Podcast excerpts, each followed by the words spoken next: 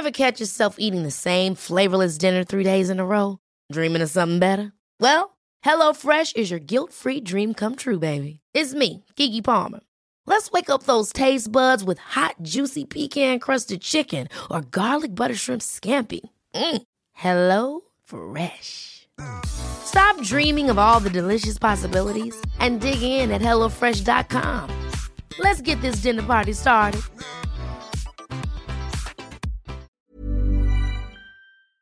Escucha la H, Heraldo Radio.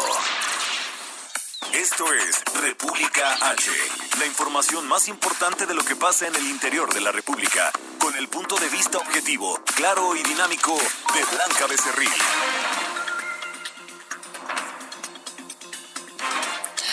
Hola, ¿cómo están ustedes? Son las 12 del día con un minutito de este jueves 23 de abril del 2020. Yo soy Blanca Becerril, esto es República H.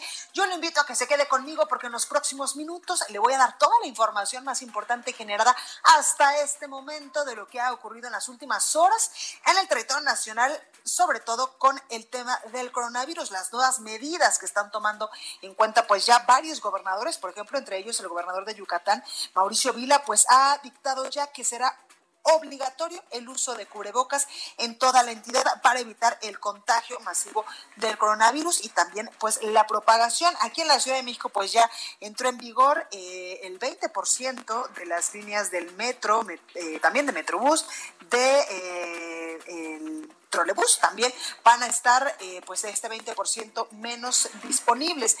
Otra cosa importante es que hoy entra en vigor el convenio que firmara el gobierno federal del presidente Andrés Manuel López Obrador con dos asociaciones de hospitales privados para pues atender a, a los pacientes con padecimientos diferentes al coronavirus. Los hospitales públicos pues así van a despresurizarse un poco de eh, pues la gran cantidad de personas que están atendiendo en estos momentos en el territorio nacional.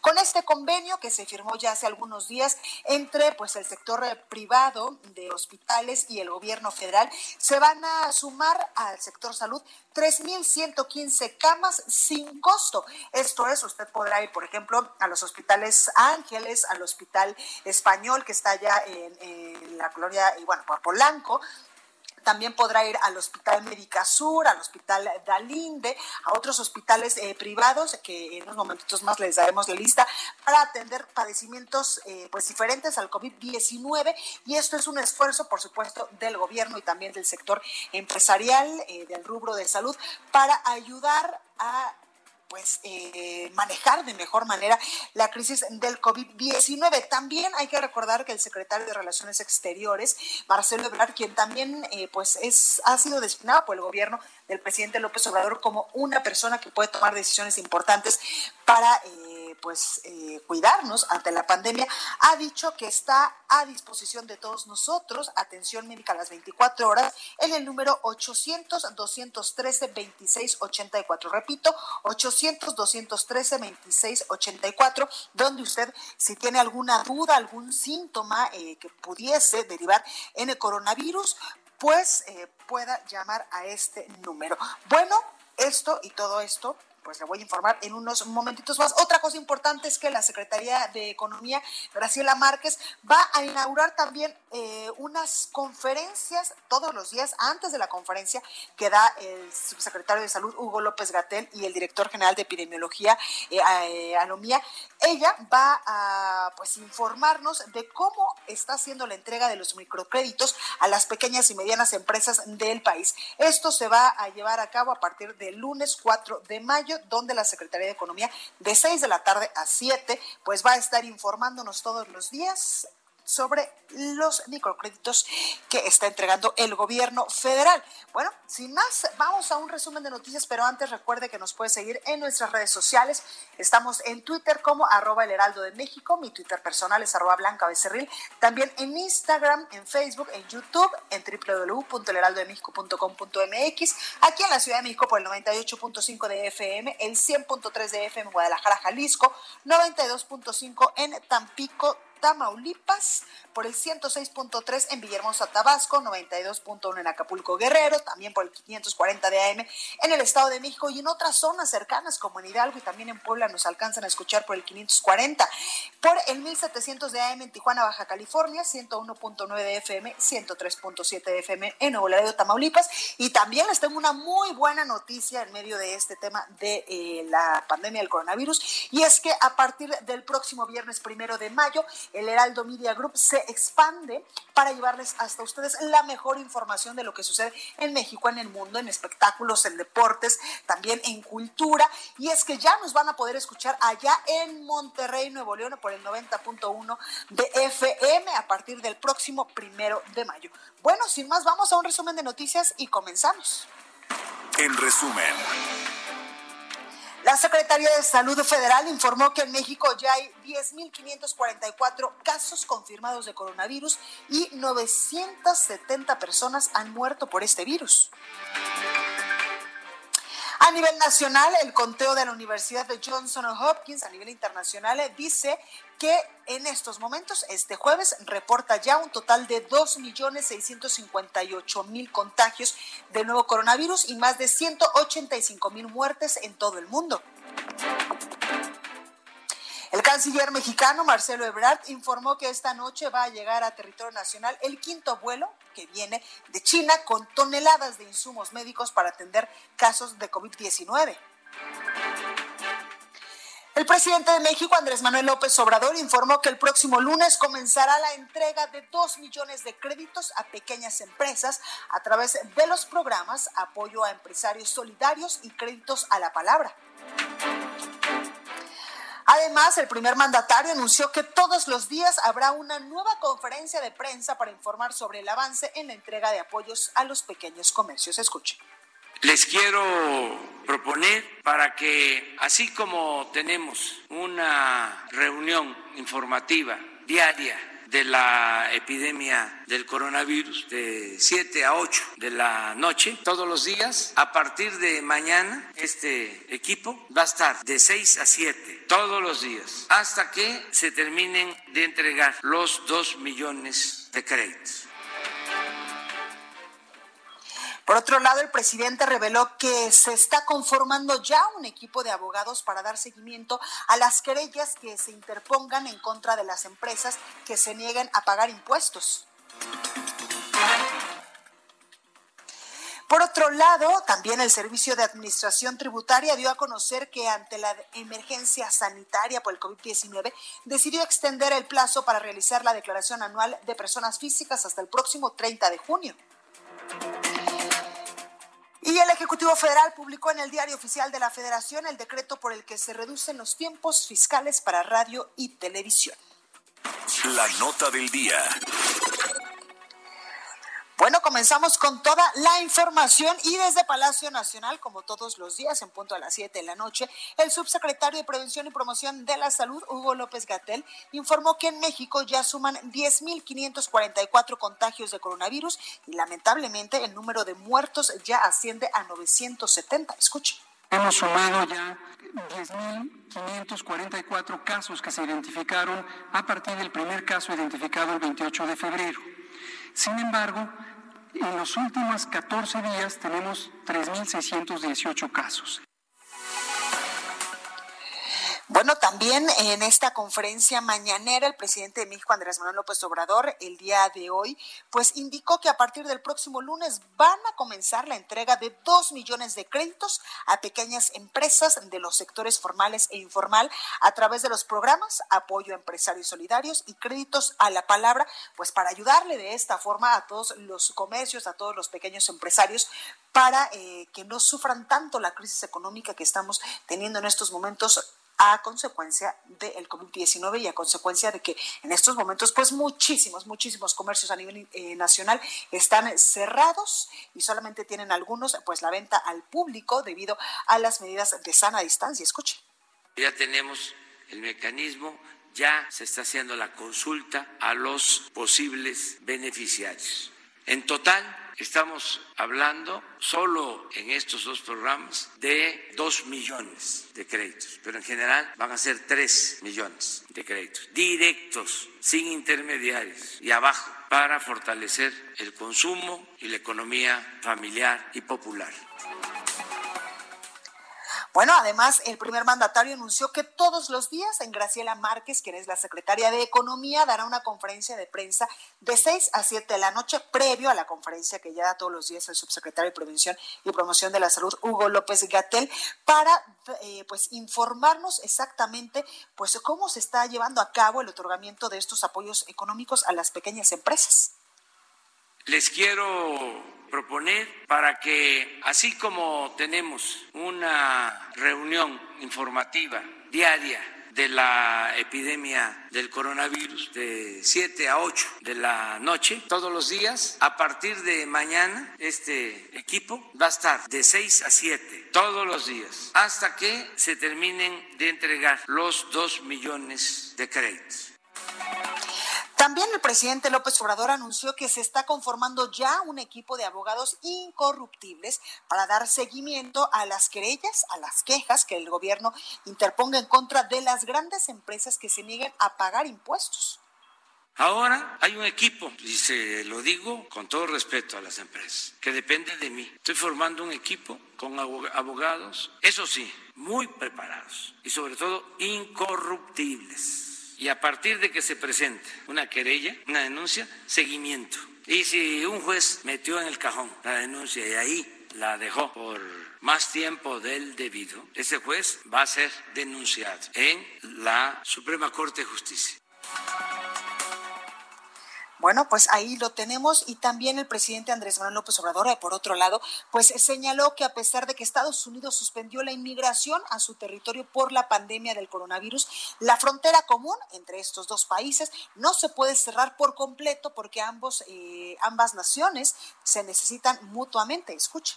Hay que tomar en cuenta que no se paraliza la actividad económica comercial y que no va a haber limitaciones para los trabajadores eh, agrícolas, migrantes. Nos necesitamos mutuamente. Ya no se podría cerrar la frontera por completo porque existe un nivel de integración que hace indispensable que se mantenga abierta la frontera. Bueno, y también el presidente López Obrador eh, en este asunto, pues dijo que su administración ya está evaluando coordinar la reapertura de la actividad económica con los Estados Unidos, esto tras la crisis por la pandemia del COVID-19. Y esto luego de que organismos empresariales estadounidenses y de México urgieron ayer al presidente Andrés Manuel López Obrador, pues homologar actividades esenciales entre los dos países para reabrir centros de trabajo, evitar más daños a la economía y, por supuesto, pues no seguir afectando a la cadena de suministros. No pues, debería haber escarnio sobre los camilleros y sobre el personal que hace este tipo de maniobras. Son maniobras complicadas de por sí. Ahora imagínenselas con una Estamos escuchando precisamente eh, pues una disculpa que da el director del IMSS, Zoe Robledo, luego de que pues se denunciara el caso de un paciente que cayó de una camilla durante su traslado allá en Michoacán. Por ello, pues Zoe Robledo, el director general del Instituto Mexicano del Seguro Social, pidió no hacer escarnio de los camilleros responsables. Presente en la conferencia mañana del día de hoy, aquí en Palacio Nacional, el funcionario pues aprovechó una de sus intervenciones para comentar sobre este caso que dijo pues eh, está muy activo en redes sociales y es que ayer pues todos pudimos ver un video donde eh, pues varios camilleros trataban de bajar a un paciente que eh, pues tenía, que habían ellos recogido con coronavirus, el paciente venía debidamente pues resguardado incluso con, con, este, con esta camilla especial que tenemos ahora en el país para los pacientes que tienen síntomas o que tienen casos o que tienen pues positivo al coronavirus. Lamentablemente al momento de bajarlo en este video se ve como pues la camilla o los camilleros hacen una mala maniobra, la camilla se resbala y lamentablemente pues el paciente cae. Por ello es que el director de NIMS pues pidió una disculpa y pidió también pues no hacer escarnio de este pequeño error que tuvieron los camilleros. También dijo que el paciente está en óptimas condiciones, que no ha sufrido daños por esta pequeña caída. Escuche No debería de haber escarnio sobre los camilleros y sobre el personal que hace este tipo de maniobras. Son maniobras complicadas de por sí. Ahora imagínenselas con una cápsula, un aditamento que es adicional. Y después con todo el equipo de protección personal que hace todavía más difícil. En el IMSS tenemos 1.400 ambulancias eh, más o menos. Y todas ellas realizan más de un traslado al día. Son cientos, a veces miles de traslados diarios. Si consideramos los días que llevamos de epidemia, multiplíquenlos y vemos el tamaño de traslados que se hacen todos los días. Nadie habla de los traslados exitosos, que son la mayoría. Y no es una excusa, simplemente es un error humano de nuestro personal que hoy está viviendo bajo presión.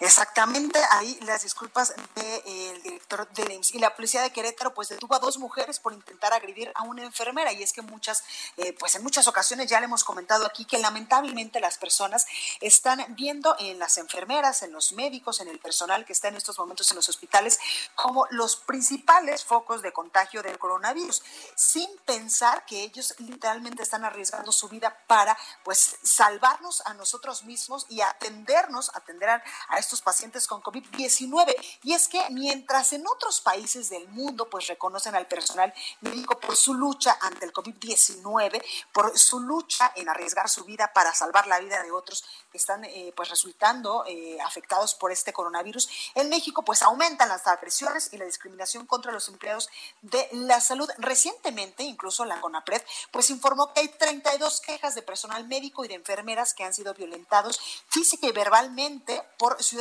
Por ejemplo, hace algunos días le comentábamos que en el estado de Jalisco es uno de los estados donde lamentablemente las agresiones al personal médico se están dando con mayor frecuencia.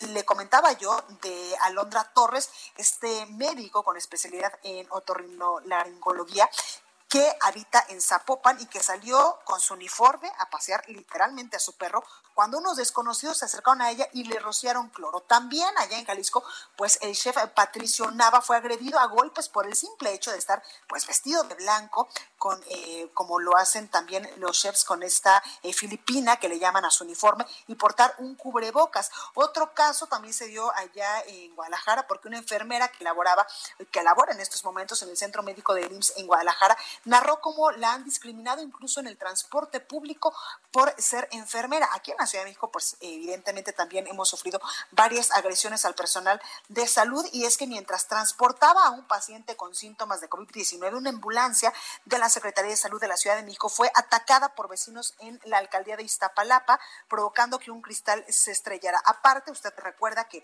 le dijimos incluso aquí que familiares de un paciente sospechoso de COVID-19 agredieron a personal del Hospital 1 del IMSS aquí en la Ciudad de México para exigir la alta médica y pues estos, estas personas violaron todos los protocolos del centro de salud. También aquí en la Ciudad de México hace algunos días pues se dio otro incidente y es que para intentar ver por última vez a su ser querido, que lamentablemente había perdido la vida por eh, coronavirus, golpearon a policías, médicos y enfermeras en el Hospital General de Zona número 48 de Azcapotzalco. Agredieron también al menos a seis empleados del hospital, hiriendo a uno y amenazando de muerte a otra doctora. Estos casos también se han dado en Nuevo León y en Sonora, por ejemplo, en Nuevo León, un hospital eh, de Sabinas Hidalgo, destinado exactamente a atender a pacientes con COVID-19, fue vandalizado con daños a puertas y ventanas, presuntamente porque la población pues no estaba de acuerdo con que ahí en ese lugar se atendieran a pacientes contagiados por este virus. Por eso nosotros le hacemos hincapié en que por favor respetemos y sobre todo cuidemos al personal médico, a las enfermeras, a los doctores, al personal que está literalmente arriesgando su vida todos los días para ir a estos centros de salud y salvar la vida de nosotros ante el COVID-19. Bueno, vamos a más información. Recorrido por el país. Y vámonos ahora hasta Oaxaca con nuestra compañera Karina García, porque el gobernador Alejandro Murad eh, pues estableció un arresto de 36 horas, amonestación con eh, apercibimiento a quienes violan el confinamiento. Karina, buenas tardes, adelante. Blanca, buenas tardes. El gobernador Alejandro Murat Hinojosa estableció un arresto de 36 horas amonestación con apercibimiento a quien no respete las medidas sanitarias establecidas que incluyen el uso obligatorio de cubrebocas y el aislamiento con el objetivo de evitar la propagación del COVID-19 en su tercera fase, que ha cobrado aquí en Oaxaca la vida de nueve personas, entre ellas una menor de edad. El decreto por el que se amplían las medidas para proteger y garantizar la salud y la vida aquí en el Estado fueron publicadas la noche de ayer en el periódico oficial del Estado. En el documento se establecieron seis medidas que deberán acatar las y los ciudadanos quienes aún se niegan a respetar los protocolos establecidos por las autoridades. Blanca, hoy por la mañana el gobernador del estado también dio un anuncio a la sociedad oaxaqueña en donde informó que al menos eh, se incrementarán cercos sanitarios y se reducirá la movilidad en al menos 50 municipios de Oaxaca. En el caso del municipio de Oaxaca, de Juárez, que es el corazón de la capital, pues se cerrará el primer cuadro de, de esta zona, además de que no se permite, permitirá la instalación de ambulantes. Además, en esta zona también se reducirá hasta en un 50% la ruta del transporte urbano, lo mismo que en otros 50 municipios de la entidad. Este es el reporte que te tengo, Blanca. Pues ahí lo tenemos. Muchísimas gracias, Karina. Solamente recuérdanos cuántas personas han dado eh, pues positivo a estas pruebas de coronavirus en Oaxaca. Hasta esta mañana, eh, según el informe del gobernador del estado, son 80 personas eh, infectadas y nueve fallecimientos, entre ellas una menor de edad. Pues así, así los datos. Karina, por favor, cuídate mucho. Muchas gracias. Gracias. Bueno, ahora vamos hasta Yucatán porque el gobernador Mauricio Vila anunció nuevas medidas para detener la cadena de contagios por COVID-19. Herbert Escalante nos tiene toda la información. Herbert, adelante. Buenas tardes, así es, bajo el argumento de que México ya se encuentra en la etapa 3 de la contingencia sanitaria por el COVID-19, el gobernador de Yucatán, Mauricio Vila Dosal, anunció nuevas medidas más estrictas para detener la cadena de contagios, entre las que destacó el uso obligatorio de cubrebocas, de lo contrario, habrá sanciones para los ciudadanos. En un mensaje a la población yucateca, también anunció que habrá cierre de calles y avenidas no esenciales por todo el territorio y que solo se permitirá un máximo de una persona por cada vehículo de uso particular en ese sentido, dijo que a partir del viernes 24 de abril será obligatorio que todas las personas usen cubrebocas en Yucatán y quienes lo infrinjan serán acreedores a distintas sanciones establecidas en la ley aunque no abundó cuáles son. Dijo que quienes no lo utilicen no podrán subirse al transporte público y no podrán acceder a los negocios esenciales, y los negocios que no respeten estas disposiciones serán clausurados. Asimismo, anunció que a partir de ese día solo se permitirá un máximo de una persona por cada auto. La excepción, apuntó el mandatario, será cuando se trate de traslado de personas que necesitan recibir atención médica, en cuyo caso éstas deberán viajar en los asientos traseros del vehículo. Para vigilar el cumplimiento de estas nuevas disposiciones, Vila Dosal indicó que se implementarán operativos y retenes especiales en todo Yucatán con el apoyo del personal de, distintas dependencias de gobierno encabezados por la Secretaría de Seguridad Pública. En ese sentido, declaró que la Policía Estatal procederá al cierre de calles y avenidas no esenciales con la intención de reducir la movilidad de los habitantes entre municipios con distintos grados de propagación del virus. Esta es la información que tenemos desde Yucatán. Perfecto, Herbert Escalante, gracias. Y vamos precisamente a escuchar un fragmento de lo que decía el gobernador de Yucatán, Mauricio Vila, donde incluso pues ya eh, anunciaba que es en estos momentos obligatorio usar el cubrebocas en esa entidad del país. Escuche. Quiero anunciarles que el uso de cubrebocas será obligatorio a partir de este viernes 24 de abril como una medida necesaria para ayudar a detener la cadena de contagios. Esta medida es de carácter obligatorio y quienes le infrinjan se harán acreedores a distintas sanciones establecidas en la ley. Quienes no lo utilicen no podrán subir al transporte público, no podrán acceder a los negocios esenciales y los negocios esenciales que no respeten estas disposiciones serán clausurados. Bueno, pues parte de lo que decía el gobernador de Yucatán y el gobernador de Querétaro, Francisco Domínguez, pues anunció que va a reforzar las medidas para evitar la propagación del coronavirus en el estado, utilizando todas las facultades a su alcance para salvar la vida de los queretanos. Escuche. Usaré las facultades a mi alcance para salvar vidas. Insisto, lo estamos haciendo bien, lo podemos hacer mejor. Nos mantendremos como el Estado fuerte que somos. En Querétaro somos uno. Bueno, pues parte de lo que decían estos dos gobernadores respecto a las medidas que están implementando, medidas eh, pues eh, en estos momentos más extremas para evitar la propagación del coronavirus. Ya está con nosotros nuestra compañera Itzel González con el sacapuntas de este jueves. Yo soy Blanca Becerril. Esto es República H. No se vaya, que yo vuelvo todavía con más información. Sacapuntas. Corrigen la plana al Consejo de Salubridad General, que en su guía bioética para la asignación de recursos en situación de contingencia privilegió a jóvenes sobre viejos para la atención de pacientes con coronavirus. Roberto Blancarte, integrante del Colegio de Bioética, dio a conocer que la edad fue eliminada como criterio y que pronto se difundirá la nueva guía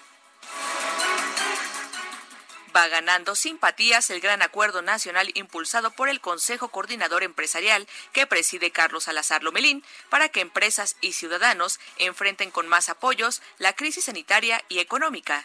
Tiene respaldo del Senado, gobernadores, profesionistas, sindicatos, académicos y sociedad civil, pero nos dicen el tema no está en la agenda presidencial. Continúa escuchando a Blanca Becerril con la información más importante de la República en República H. Regresamos. Heraldo Radio.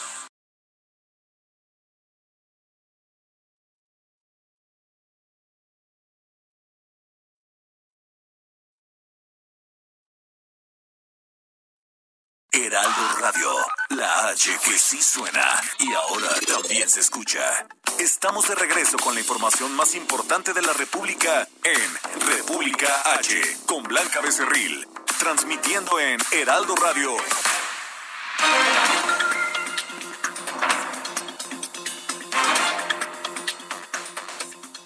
Amigos del Heraldo Radio, qué gusto que estén con nosotros acompañándonos en este su programa y también para darles a conocer una super noticia que les va a beneficiar para cubrirse la cara, para protegernos todos, todos los que estemos escuchando en este momento esta emisión.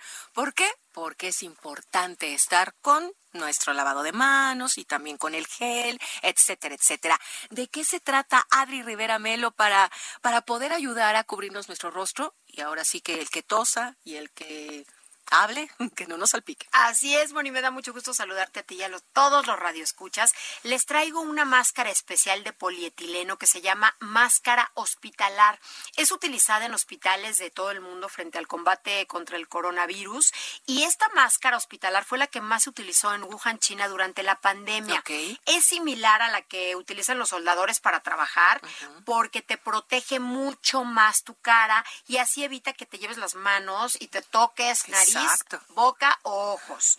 Y bueno, pues es mucho más higiénica porque también tiene, tiene la ventaja de que la puedes lavar con agua y con jabón. La máscara hospitalar va a detener las gotículas de saliva.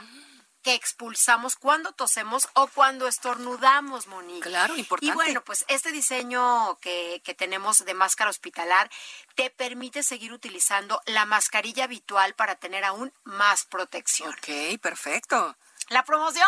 Ay, es que estaba yo tan atenta escuchando esta información que la verdad sí me, me checa porque digo, oye, doble protección, pero una super promoción para este momento, Adri. Si marcan en este momento al 800 mil, repito, 800 mil, se llevan cuatro máscaras hospitalar por la mitad del precio de la mascarilla N95 y en la compra de las cuatro máscaras van a recibir de regalo un kit SOS Protec. ¿Qué contiene este kit? Un gel bactericida para nuestras manos y un rolón antimicrobiano especial para proteger nuestras vías respiratorias. No, hombre, estamos cubiertos ya de todo. Y quedarnos en casa también, eso ayuda, ¿verdad? Esto se los enviamos a la comodidad de su hogar. eso es buenísimo. Quédense en casa, no salgan. Si no, tienen a qué pues salir, no. salgan. Claro, 800 23 mil. Perfecto. En este momento marcamos. ¿Hay tiempo límite, Adri? No, no, no, hay que marcar, hay, que, marcar, ya en este momento. Repito la promoción, son cuatro máscaras hospitalar y estarán recibiendo el kit SOS Protect con gel bactericida y con un rolón antimicrobiano. Perfecto, muy bien, muchas gracias y a marcar en este momento y protegernos. Continuamos. En resumen. Como parte de las acciones que realiza el gobierno del Estado de México para enfrentar la fase 3 del coronavirus, se reducirá en 50% el número de unidades concesionadas de transporte público que podrán circular en la entidad. Así lo informó Raimundo Martínez Carvajal, secretario de Movilidad Estatal. Eric Santiago Romero, secretario del Ayuntamiento de Cuernavaca, esto en Morelos, informó que hará cumplir las medidas de aislamiento social con intervención policíaca y arrestos administrativos a las personas que persistan en no acatar las indicaciones de las autoridades sanitarias locales y federales. Aida Ruiz, directora del Instituto del Migrante Oaxaqueño, reportó que en Estados Unidos han muerto 33 migrantes originarios de Oaxaca luego de contagiarse de coronavirus. A pesar de que la construcción de edificaciones no está incluida en las actividades esenciales dentro de las medidas para evitar la propagación del coronavirus, en el complejo Puerto Cancún, allá en Quintana Roo, continúan con actividad normal. Incluso durante varios días de este mes se ha observado maquinaria pesada en la zona. En plena fase 3 de la pandemia del coronavirus, cientos de campesinos provenientes de comunidades rurales indígenas de la región de los Altos de Chiapas se concentraron en el centro de San Cristóbal de las Casas para poder cobrar el apoyo federal. Estado de México. Bueno, y ahora vamos con nuestra compañera Leti Ríos, porque el gobernador Alfredo del Mazo aseguró que la etapa más crítica de esta pandemia del COVID-19 allá en el Estado de México se va a enfrentar en pocas semanas, en pocos días. Leti, adelante. Hola, ¿qué tal, Blanca? Buenas tardes. Efectivamente, el gobernador Alfredo del Mazo Maza señaló que la etapa más crítica de la pandemia del COVID-19 en el Estado de México se enfrentará entre el 9 y 29 de mayo. Eh, al reiterar su llamado a la ciudadanía para reforzar las medidas sanitarias recomendadas para evitar contagios en estos días, el gobernador mexiquense explicó que después de dicho periodo ya no se tendrán camas suficientes para atender a los pacientes de coronavirus en la entidad. Mediante un comunicado del Mazo Maza, aseguró que ante este panorama su gobierno se ha preocupado y se ha preparado con la adquisición de 1.134 camas adicionales, la reorganización de hospitales y la adecuación de espacios para recibir enfermos, entre otras acciones que contribuyan a reducir la curva de contagios y a lograr atender a todos los casos. Eh, el gobernador del Estado de México destacó que en la entidad se han logrado reducir entre 40 y 60% la movilidad de las personas en algunas regiones gracias a las medidas adoptadas, pero dijo que es fundamental aminorar todavía más esa cifra. Por ello, eh, pues ya con esta fase 3 se va a implementar eh, una disminución del 50% en la ocupación del transporte público, como lo comentabas hace unos momentos. Del Mazo, Maza señaló que su administración mantiene una estrecha colaboración colaboración con el gobierno de la Ciudad de México, ya que en la zona metropolitana del Valle de México viven 20 millones de personas que no conocen fronteras. De ahí que se está llevando a cabo pues esta, este, estas acciones conjuntas. Por otro lado, eh, Blanca, te informo que el presidente de la Asociación Nacional de Alcaldes de la ANAC, Enrique Vargas del Villar, aseguró que ante la crisis que enfrenta el país, la prioridad en estos momentos debería ser proteger a los mexicanos. Esto al referirse a la aprobación de la ley de amnistía. En su cuenta de Twitter, el también alcalde de Huizquilucan reiteró su firme rechazo a la aprobación de esta ley que libera y prelibera a reos que dijo dañaron o afectaron a nuestro Estado de México, al Estado de México y violaron la ley. Esta publicación la hizo Enrique Vargas después de la aprobación de esta ley de amnistía en el Senado de la República, además de que recordemos que la semana pasada fueron liberados 1.894 reos en situación vulnerable en el Estado de México como medida preventiva ante la contingencia por COVID-19. Este es mi reporte, Blanca. Perfecto, Leti. Solo recuérdanos cuántos casos confirmados tenemos ya en el Estado de México de coronavirus. Sí, Blanca, claro que sí. En el hasta el momento son 1.157 casos positivos y 293 pacientes eh, con COVID hospitalizados. Pues ahí lo tenemos, ahí las cifras. Leti Ríos, muchas gracias y cuídate mucho, por favor. Muchas gracias, Blanca. Gracias. Y continuamos con más información del Estado de México porque la Secretaría de Medio Ambiente y Recursos Naturales inició una estrategia con la Asociación de Zoológicos, Acuarios y también Criaderos de México para dar alojamiento a animales silvestres que ya no puedan ser cuidados incluso por sus dueños. José Ríos nos tiene los detalles. José, adelante.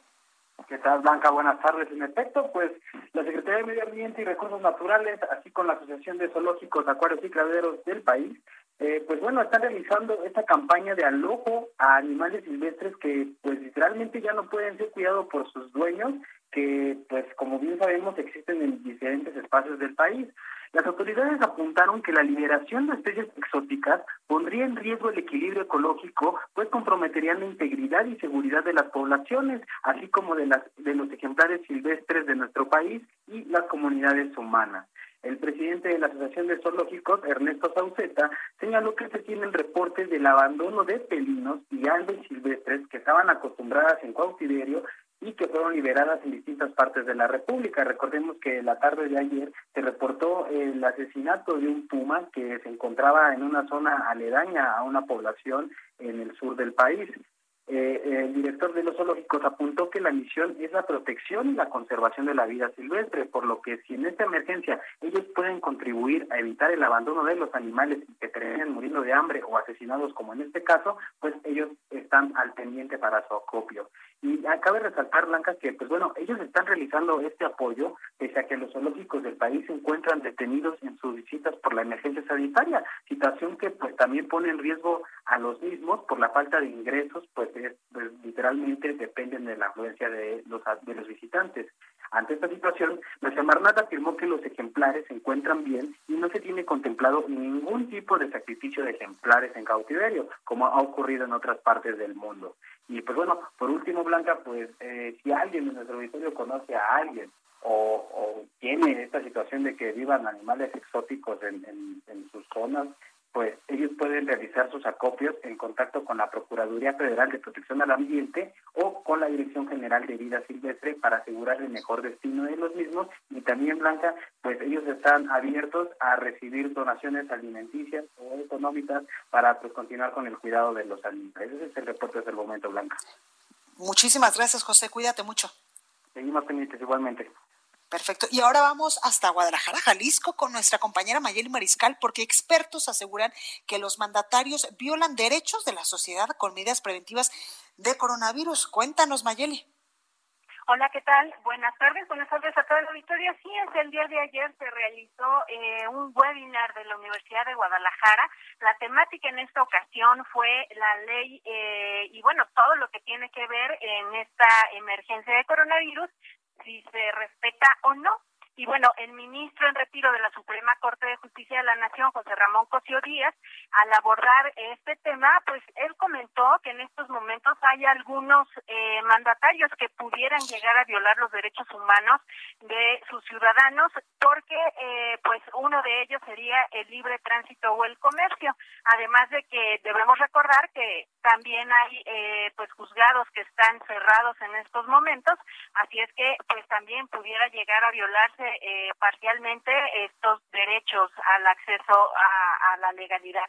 Sin embargo, también comentar que otro otro tema que fue parte de la ponencia, el acceso a la justicia a través de las tecnologías, la consejera del Consejo de la Judicatura del Estado de Jalisco, Irma Leticia Leal Moya, eh, comentó que sí trabajan eh, y hay algunos juzgados que incluso están atendiendo eh, vía telefónica casos urgentes en donde pues los afectados pudieran llamar y ponerse en contacto para que den seguimiento, sobre todo los temas que tienen que ver con juicios de alimentos, pensiones alimenticias, impedimentos de matrimonio y algunas otras cuestiones eh, de índole familiar que el juez considera que son urgentes eh, de acuerdo con esta pandemia, pues pueden sí pueden ser abordados.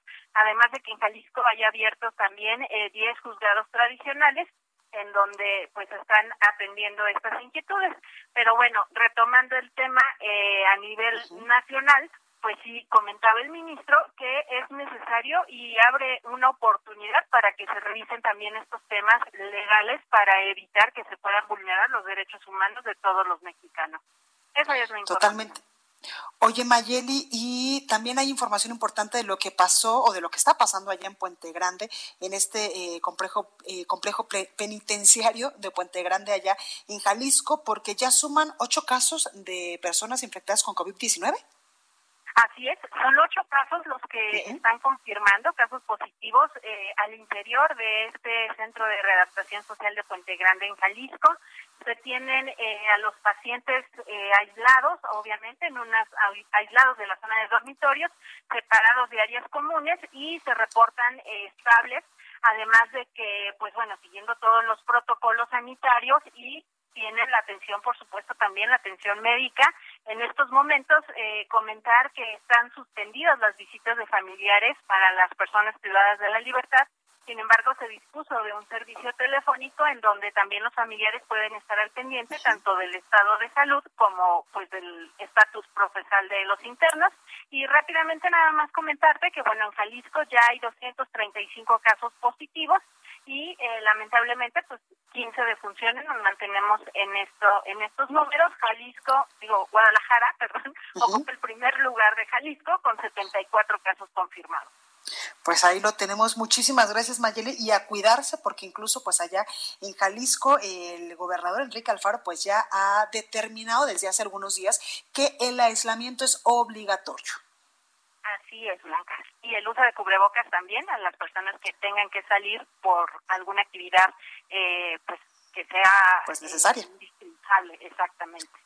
Ahí lo tenemos, Mayeli. Cuídate mucho, por favor. Claro que sí, igualmente. Un abrazo para todos. Igualmente, ahí lo tenemos. Vamos ahora hasta Michoacán porque abogados de Michoacán precisamente se ampararon contra el aislamiento obligatorio decretado por el gobernador Silvano Aureoles. Charbel Lucio nos tiene la información. Charbel, adelante. ¿Qué tal, Blanca? Buenas tardes. Te comento que luego de que el gobierno del estado firmara el lunes pasado un decreto para hacer obligatorio el aislamiento social como una medida para evitar más contagios de coronavirus, abogados egresados de la Universidad Michoacana de San Nicolás de Hidalgo interpusieron un amparo colectivo para poder transitar con normalidad sin ser acreedores de las sanciones incluidas en esta nueva disposición. Entre estas sanciones se contemplan multas de hasta 8.688 pesos, servicio comunitario en hospitales donde no se atiendan pacientes de COVID para eh, no exponer a los infractores y también se contempla el confinamiento en un espacio dispuesto por el gobierno estatal para este fin. Este amparo solicitado colectivamente por 400 personas no ha sido concedido. El juez dictó suspensión temporal en tanto se reúnen los alegatos que derivarán en una resolución definitiva, por lo que el decreto para el aislamiento obligatorio está vigente en Michoacán para el resto de los eh, cerca de cuatro millones quinientos mil michoacanos. Y bueno, luego de que se diera a conocer la eh, la solicitud de estos amparos, el gobernador de, eh, de Michoacán pues consideró que estas personas pues están siendo egoístas, están siendo individualistas, ya que no piensan eh, en el colapso de los hospitales, eh, no piensan en la salud de las personas que pues se encuentran vulnerables a este virus, por lo que pues pidió pidió que hubiera más comprensión de estas personas, que se sumaran, que fueran corresponsables de la crisis de esta contingencia sanitaria y bueno también aseguró que esta medida implementada pues no no será violatoria de las libertades de las personas que no se darán maltratos, agresiones ni violaciones a los derechos humanos de los michoacanos. Pues ahí lo tenemos, Charbel. Solo recuérdanos cuántos casos confirmados tenemos en Michoacán de coronavirus. En Michoacán son aproximadamente 170 casos de coronavirus. La mayoría están identificados en el municipio de Lázaro Cárdenas y en segundo lugar le sigue Morelia. Pues ahí lo tenemos. Muchas gracias, Charbel. Cuídate mucho. Seguimos pendientes. Gracias. Y muchos ciudadanos se han quedado varados en carreteras que conducen a Villahermosa, allá en Tabasco, debido a que son bajados de vehículos que no cumplen la disposición oficial de solo llevar dos pasajeros. Las decenas de personas han tenido que ser auxiliadas incluso por patrullas de la Secretaría de Seguridad y Protección Ciudadana que los transportan a la entrada de la capital tabasqueña. Desde este miércoles hay que recordar que las autoridades hacen cumplir que en esos autos solo pueden viajar dos personas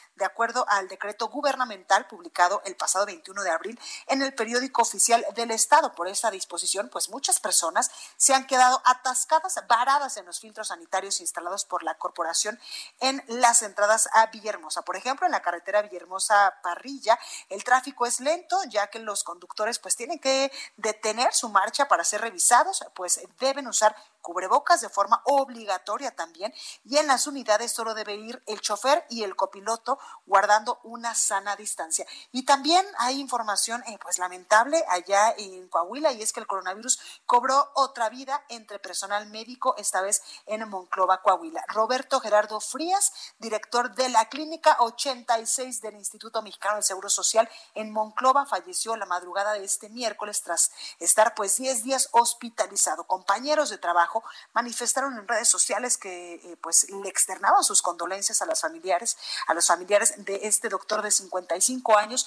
que en cumplimiento de su deber, en cumplimiento de salvar la vida de otras personas infectadas con COVID-19, pues lamentablemente él se contagió y lamentablemente pues ya falleció. Frías fue uno de los dos fallecidos que reportó la Secretaría de Salud de Coahuila este miércoles, apenas el 2 de abril, pues en redes sociales el doctor llamó a los ciudadanos a mantenerse en casa, a extremar también, por supuesto, las medidas en materia de seguridad para evitar la propagación y el contagio masivo del coronavirus. Hoy nuevamente pues le estamos dando la noticia de que un médico pues ha perdido la vida por eh, pues estar eh, por contagiarse de este virus por atender a otras personas que tenían el COVID-19. Por ello es que le hacemos énfasis en que en verdad no violenten al personal eh, de salud porque ellos, literalmente lo acabamos de escuchar, están apostando su vida, arriesgando su propia vida para salvar la vida de nosotros. Bueno, vamos ahora a Tamaulipas con nuestro compañero Carlos Juárez porque habrá arresto en Tamaulipas por no acatar las medidas para evitar la propagación del coronavirus. Carlos, buenas tardes, adelante. Hola, ¿qué tal, Blanquita? Un gusto saludarte a ti y a todo tu auditorio. Efectivamente, como lo acabas de comentar, habrá arrestos en Tamaulipas por no acatar medidas contra el coronavirus. Además, también se dio a conocer por parte del gobernador Francisco García Cabeza de Vaca que destacan la aplicación del programa Doble No Circula, el cierre de toda actividad de no esencial en el Estado y la colocación de filtros en los accesos de los municipios con casos registrados. Hay que comentar, Blanquita, que Tamaulipas ya registra 275 casos positivos de COVID-19, de los cuales 10 han sido defunciones dio a conocer el mandatario que, que firmará un decreto para establecer las nuevas medidas obligatorias encaminadas a proteger la salud de las familias tamaulipecas ante la fase 3 de la propagación del coronavirus. Cabe hacer mención que el mandatario destacó las acciones tempranas emprendidas por el gobierno del estado que han colocado como una de las entidades con el menor índice de contagios. Pese a ello, van a aplicar estas medidas principalmente en los municipios de Reynosa, Matamoros, Tampico, Altamira, Ciudad Madero, El Mante, San Fernando, Nuevo Ladero, Ciudad Victoria, Ciudad Victoria y Río Bravo, en donde se presentan la mayor cantidad de estos 275 casos, Blanquita. Pues ahí lo tenemos, Carlos Juárez. Cuídate mucho, por favor, y mucha suerte. Gracias por este reporte. Estaremos al pendiente de la información. Un saludo a todo el auditorio. Gracias. Y nuestra compañera Claudia Espinosa desde Puebla nos tiene información importante porque llega a 50 los migrantes que lamentablemente pues han perdido la vida en Estados Unidos a causa del COVID-19. Claudia, adelante. Así es, Blanca, te saludo a ti y a todos los amigos del Heraldo Media Group. Pues el secretario de Gobernación, David Méndez Márquez, confirmó el deceso de cuatro poblanos más en Estados Unidos víctimas de COVID-19, por lo que la cifra ya asciende, como tú la mencionas, a 50 fallecidos. Ahora fueron cuatro casos más de hombres. Se mantiene la prevalencia de personas del sexo masculino con edades de los 37 a los 79 años de edad y que pues eran originarios principalmente de la Mixteca poblana y la mayoría de ellos habitaba o en Nueva York o en Nueva Jersey. También se a apoyar a 106 poblanos que se encontraban varados en distintas partes del mundo. Pudieron regresar cuatro jóvenes más que estaban realizando estudios de posgrado en el extranjero, en Europa, y bueno, 75 de estos 106 ya lograron llegar a territorio nacional. Darte a conocer también que, bueno, pues de acuerdo al último reporte de la Secretaría de Salud en Puebla, tenemos 427 casos positivos de COVID-19 con 85 personas que han perdido la vida producto de la pandemia y bueno, pues todavía se mantienen algunas personas hospitalizadas en el proceso en los diferentes lugares y nosocomios que se tienen aquí. De esas, de las 161 hospitalizadas, 28 están graves. Es la información desde Puebla. Pues ahí lo tenemos. Claudia Espinosa, muchísimas gracias. Muchas gracias, Blanca. Buena tarde. Gracias. Y debido a la miseria y la falta de solidaridad, el gobierno municipal de San Miguel de Allende, en Guanajuato, clausuró las sucursales de Banco Azteca y de Bancomer, ya que no respetan o no estaban respetando las medidas tomadas por la contingencia sanitaria.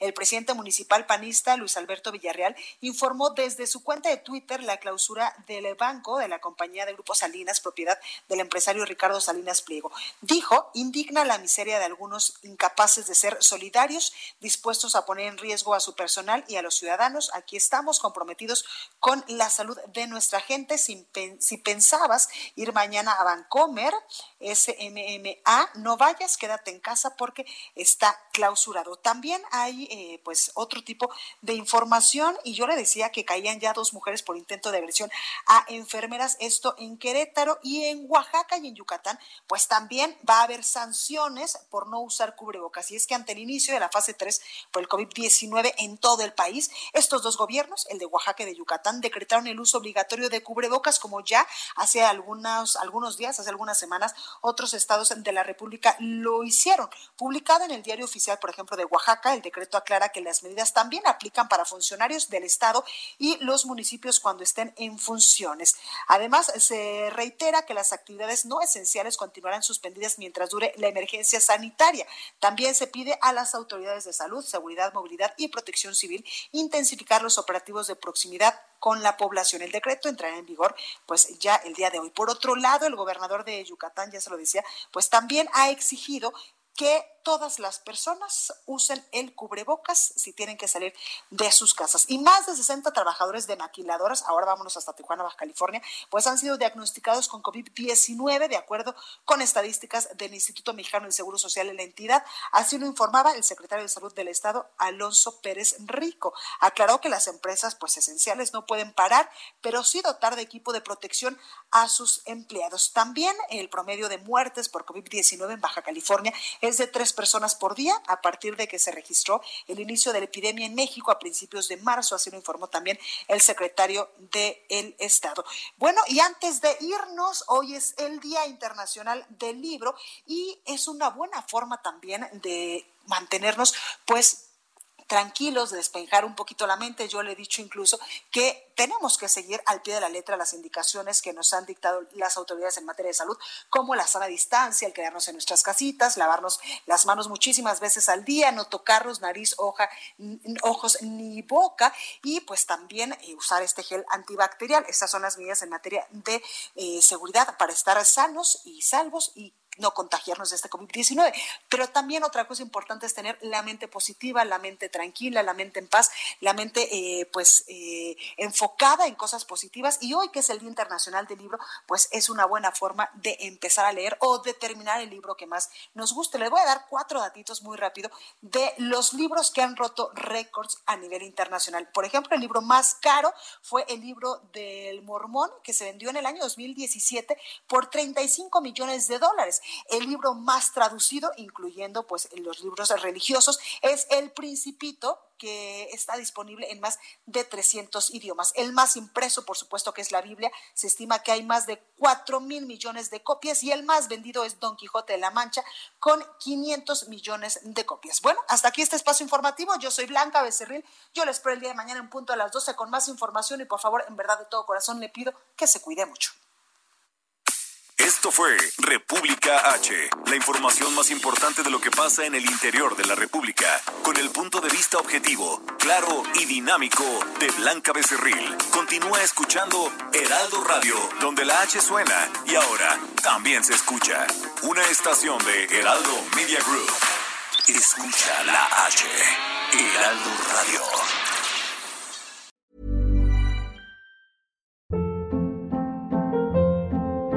Hold up. What was that? Boring. No flavor. That was as bad as those leftovers you ate all week. Kiki Palmer here, and it's time to say hello to something fresh and guilt-free. Hello Fresh. Jazz up dinner with pecan-crusted chicken or garlic butter shrimp scampi. Now that's music to my mouth. Hello Fresh. Let's get this dinner party started. Discover all the delicious possibilities at hellofresh.com.